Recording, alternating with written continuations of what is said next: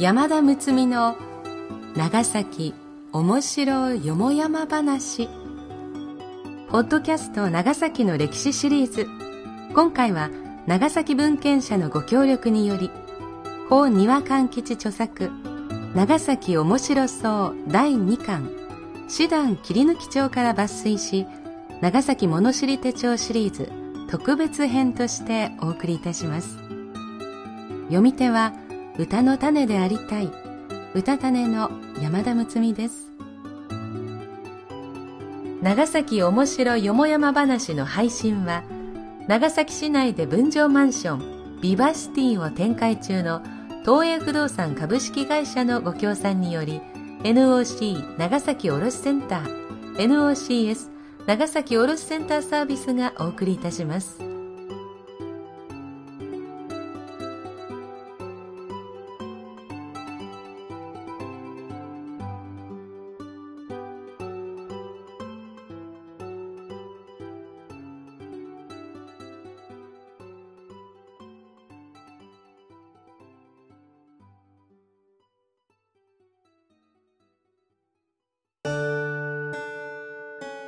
第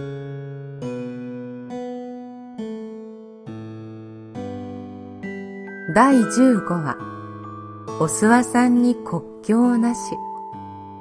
偉人も驚く神通力。長崎市民の氏神様はお諏訪さん。長崎人は普通諏訪神社とは言わない。皆お諏訪さんという。ここに記す話のうちの第1話は薩摩の国の諏訪明神と長崎出身のある男の関わり合いの話第2話は長崎のお諏訪さんと出島オランダ屋敷の使用人との関わり合いの話で共に神徳霊異の新たかな新異端であります。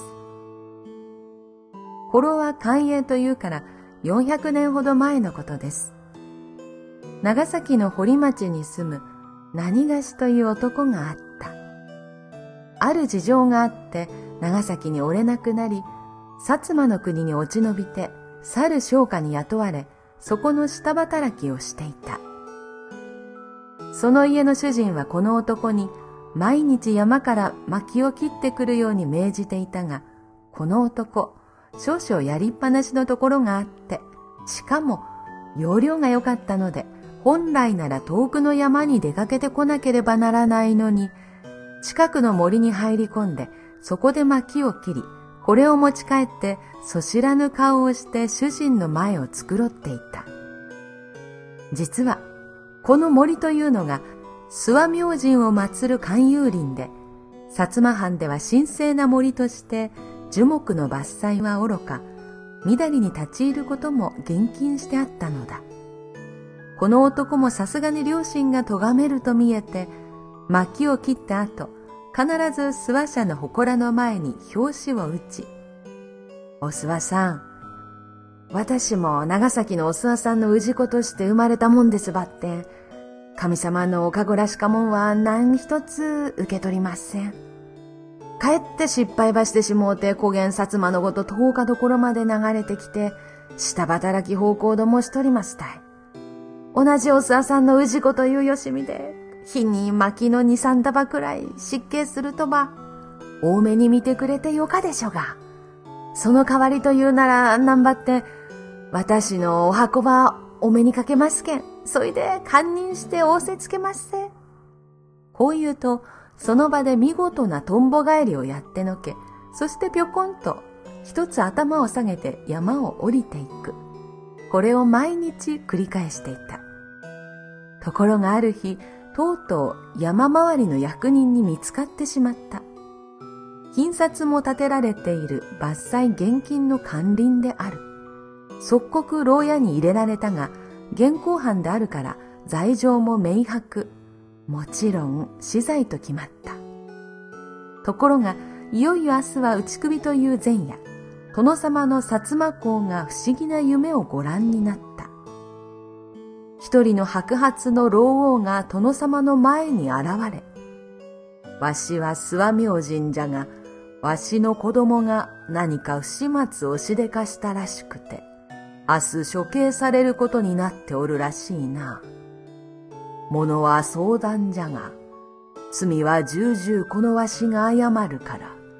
今度まではかの者の罪を何とか一つ許してもらえまいか。こうやってわしからも頼みますじゃ。という。薩摩公は驚いて目が覚め、翌日早速側近に調べさせた結果、右の事情が判明した。そこで当の本人を御前に召され、本来ならば、金を犯した不届き千番なその方であるから、残罪に処するところなれど、恐れ多くも諏訪明神直々にお出ましのお言葉なりしをもって、この度は特に差し使わす。ところで、社殿においてはいかなる振る舞いをいたしておったか、ここでやってみよ。と申されたので、この男、命が助かるなら、お安いご用と、いつも社前でやっていたように表紙を打ち、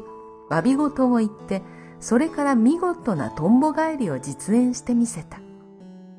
これをご覧になってこうは思わず大笑いをされ、なるほど、これは妙義じゃ。諏訪明神もこの資源に感じ入りたもうたのであろう。おかげで世も面白かった。と大層なご満悦。罪を許されたばかりか、金銀衣服を賜り、長崎へ送り返されたということである。以後この写真は人々の損数を一段と深めたということである。では、第2話は、スワレイの国際版で長崎ならではのお話。宝永6年、1709年、出島オランダ屋敷の使用人で、アヌケルというのがある時ひどい下痢に悩んで困っていた。どうしても止まらない。これは出島の西洋医学もお手上げであったというのではなく、この者はおそらく東南アジア人。オランダ人は真っ当な手当てなどしなかったからであろう。そこで思い余ったこの男はついに出島に出入りする日本の役人に向かって、どうか日本の神様にお願いしてくれと頼んだ。あまり熱心に言うので、その役人も気の毒に思い、お諏訪さんに参って神官に祈願をしてもらう。すると不思議や、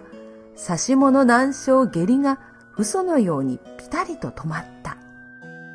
男は天にも昇るように喜び、早速、がんほどきとして、お諏訪さんに一部金を奉納してくださいと、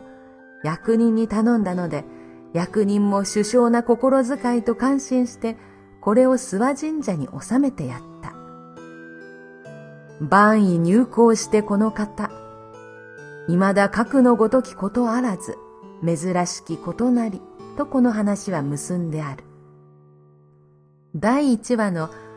白髪の老王が夢に現れるところは、この種の話のお定まりであるが、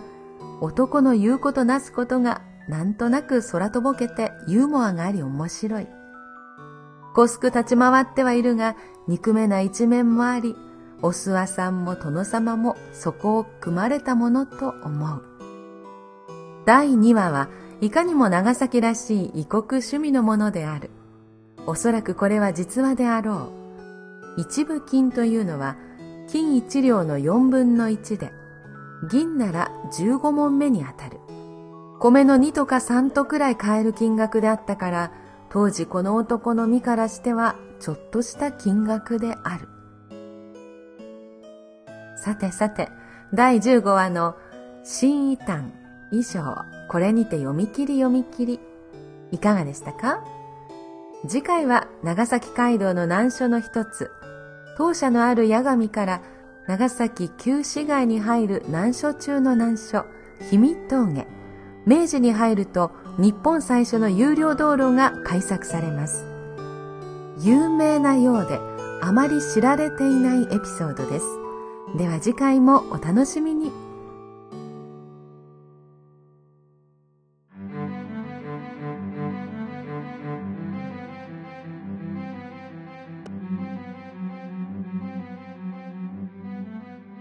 今回のお話いかがでしたか？夢に関するものが絡むと朗読はもう断然こう面白みが増すなというふうに私は思っています。今回のお話もすごく好きなお話でした。夢に関してはもう本当に思うことがありまして夢からヒントを得て暮らしに役立てているというところが私にはあります。夢は眠っている潜在意識からのメッセージでこう潜在意識をくぐり抜けてやってくる私たちへの大切なメッセージだというふうに、え、研究家の人は言われていますので私も、え、そこを大事にして暮らしています。皆さんはいかがでしょうか？この配信は東映不動産株式会社のご協賛でお送りしました。